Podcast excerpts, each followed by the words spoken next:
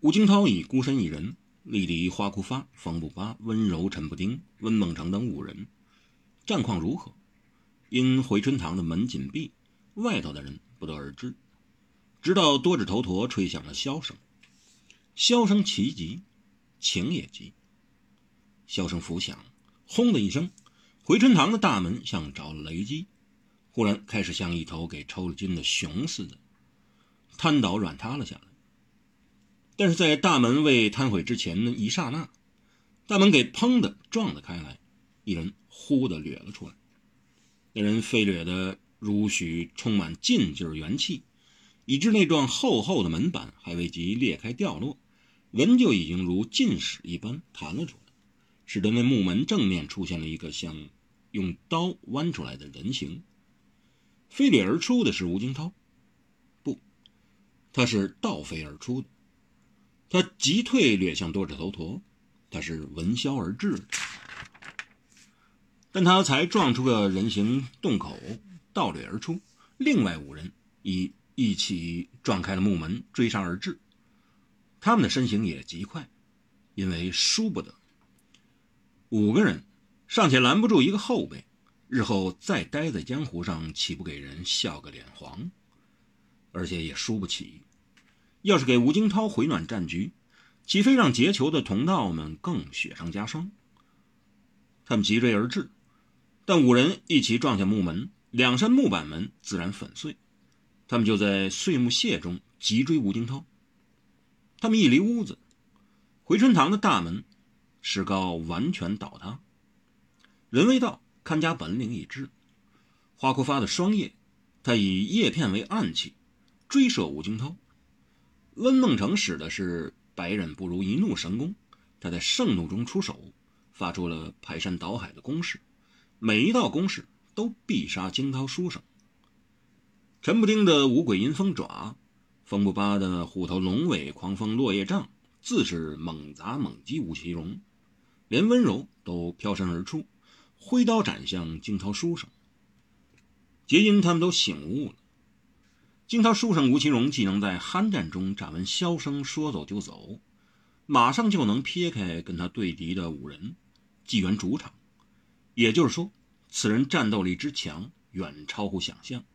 若治他不住，要救待斩的唐宝牛和方恨少，可谓数己难矣。这次连温柔都醒觉了这点，所以他们都倾全力追击。这时，群豪在朱小妖引领冲刺下，往龙八多指头陀压饭之处猛攻不已。吴京涛一面倒踩而掠，每一步都踩踏在官兵和群豪身上，都准确无误。只要足尖在他们颈肩背乃至头上轻轻一沾，立即弹起。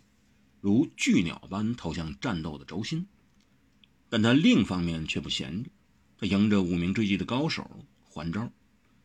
他左掌发出灿烂的色彩，向陈不丁攻出了十四掌。陈不丁的五鬼六刃白骨阴风爪完全无法施展开来。他的右掌响起了极好听的风声，向冯不八劈了三掌。冯不八几乎招架不住。连虎头龙尾、狂风扫落叶、冰铁拐杖也几乎脱手而出。他的左手合着檀香味软绵绵的向花库发送出了一掌。花库发的双叶攻袭已给他这一看似无力的掌法瓦解，连一叶惊秋的杀手锏也给他一掌化解摧毁。他的右手震起一种极微妙的悸动，向温梦成攻了十七次。温梦成几乎给一种欲仙欲死的战动激得攻势完全消失于无形，他自己也几乎欲仙欲死去了。只有温柔能追击他，温柔的轻功绝不在温逢尘花之下，他外号就叫小天山燕。他的身法瞬息千里，那是红袖神尼的独门身法，所以他后发而先至，居然追得及惊涛书生。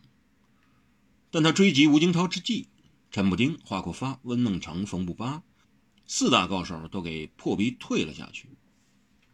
吴京涛对他能追得上来，四月颇感意外，轻叹一声道：“你真的要我杀你？”一掌破落了他，然后他就出了杀手，杀的不是文柔，而是朱小妖。不止他杀向朱小妖，另一个人也掠向方恨少那而且出了剑。谁？剑。他是世上唯一一个以剑为名字的人。罗睡觉。罗睡觉本来好像是已睡着了，而且还睡得既甜既沉，也极入梦。就算动手，也好像不应该是他，而是他身边的其他六位剑手。他只是专程来睡这一觉。然则不然，他忽然醒了，睁目、拔剑、动手。要知道，醒了、睁目、拔剑、动手这四个动作，是同在一刹那间。完成和发生的，而且他拔剑的方式很奇特，极为奇特。天下绝对不会有这样拔剑，武林更不会有第二把那样的剑。他拔剑的方式是脱鞋，他穿的是靴，长靴。他一脱了靴，就完成了拔剑的动作，因为他的脚就是他的剑，脚剑。这就是他命名为剑的真正原因。他人剑早已合一，脚就是他的剑，甚至还发出劲劲的剑芒来。苏醒、睁目、拔剑、动手，四个动作一气呵成，主要是因为他听到了一个命令。他这次来这一趟只答应一件事：一听到箫声，记得赶援；只要听到暗号，就即杀掉命令里要杀的人。他受到的命令其实与吴奇隆颇为近似，一旦闻箫，马上出手杀掉命令中要他干掉的人。现在箫声已起，命令已下，杀人的时候到了。就在这时，一条人影跃众而出，抢在众人之先，左手五指，直插多指头陀剑下唐宝牛的面门。这一下可谓十分意外，人人都出乎意料之外。这身材窈窕、身着粉红色衣裙、高髻长袖、面罩飞金的女子，不是属于来劫囚的那一个人的吗？何况这女子还明显是这干劫侵犯恶客的领导人物。他曾带领人马几次冲击，无奈都给福派马高岩、哀派于再来、晋派蔡草、海派严中虚等人勉强敌住。可是这一下，本来大家都凝住了。他却突然冲了上来，本来冲了上来还不打紧，因为多指头陀还应付得来。但多指头陀再聪明谨慎，也没料到的是，那女子一上来，竟不是向自己，而是向唐宝牛下手。不但多指头陀料不到这点，大家都没料到。要是一个人忽然上来抢走你手上的重要事物，你本能的反应会怎样？多指头陀的反应是马上揪起唐宝牛向后一扯。唐宝牛是侵犯，这人一上阵就杀了他，说什么也不大妥当。而且来人在他手上杀了唐宝牛，就跟自己亲手杀死唐宝牛没什么两样。来着要选在这时候杀唐宝牛，必有阴谋，他才不让对方得逞。所以他拎起唐宝牛往后一挪。唐宝牛牛高马大。可不是轻量人物，多指头陀即使拉开了他，但也扯痛了伤痛之指。这一痛，倒疼得他呲牙咧嘴的。然而那女子的攻势却十分狠辣、阴毒。他三指一并，又戳向唐宝牛印堂穴来。多指头陀再不及细虑，又将唐宝牛往后一扯，索性藏在自己身后再说。可是这一下。那出招狠毒的女子才发动了真正的攻势。她右手五指并伸，急戳多指头陀喉头，同时左手两指二龙争珠，急挖多指头陀双目。他从一现身率群雄冲击法掌起，就以出手狠、辣、毒、绝简称，而今更是招招狠，招招毒。多指头陀眼见今回他是冲着自己下手，心下不敢怠慢。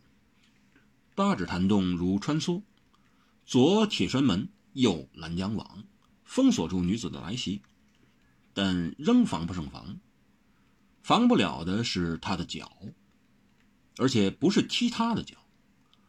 那女子的杀手锏是在双手猛攻向多指头陀的同时，也无声无息地急救出两脚。最难防的还是这两腿，不是踢向多指头陀，而是踢向唐宝牛。多指头陀大吃一惊，招架得住这两招，却已不及挪开唐宝牛了。唐宝牛顿时着了两脚。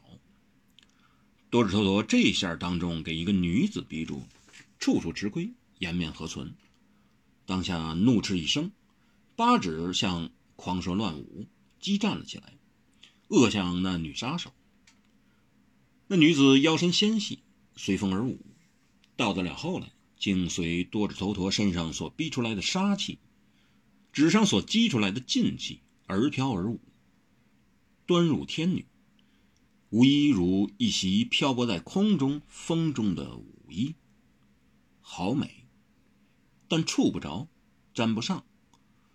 多指头陀猛攻了几招，忽听身旁有异响，心里大呼：“上当！”但他反应已迟了一步，整个人已给人牢牢抱实。只听背后的人呵呵大笑道：“小妖，还是你救了我！”说话的人正是唐宝牛。上来施辣手也是下毒手对付多指头陀的，当然是朱小妖。他看准了多指头陀的心理，所以他一上来，反而不是救唐宝牛，而是要杀唐宝牛的样子。这一来，多指头陀只有为唐宝牛抵挡攻势一途。然后他才转而立功多着头陀，多指头陀只好防守，他就趁其不备踢向唐宝牛。这一上阵，心理转移，就算多指头陀发现他出腿，也只以为他踢向唐宝牛。当然是先防御他的攻势，保住自己，再理会唐宝牛的安危了。朱小妖正是要他这样想。其实朱小妖那两脚，一脚踢活了唐宝牛身上给封住的穴道，一脚脚尖弹出了刀锋，割断了缚住唐宝牛的粗锁。唐宝牛一旦解缚，自然又能自由活动了。他见朱小妖亲手来救他，而且救得那么拼命搏命。不要命，显然是对他有情有义。他跟他的缘分看来已命里注定，而他自己是注定了要捡回这条性命的。他高兴之余，哈哈一笑，咦老师不客气的，只管把敌对略施防备的多智头陀抱个死实的，活像抱住的是他的情人宝贝一样。